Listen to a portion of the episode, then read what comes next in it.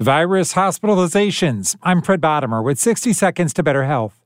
There's a worrying new trend for people who have COVID, R S V, or the flu, a jump in the number of those patients who need to be hospitalized. C B S News correspondent Lilia Luciano says the C D C thinks too many people are skipping their vaccinations. The C D C is urging vigilance amid a sharp increase in the number of respiratory illnesses nationwide. We're seeing lots of R S V. It's like overwhelming, a big tsunami of it. Data shows that over the past several weeks, hospitalizations rose two hundred percent for the flu, fifty-one percent for COVID nineteen, and sixty percent for R S V. The C D C says that's partially due to low vaccination rates.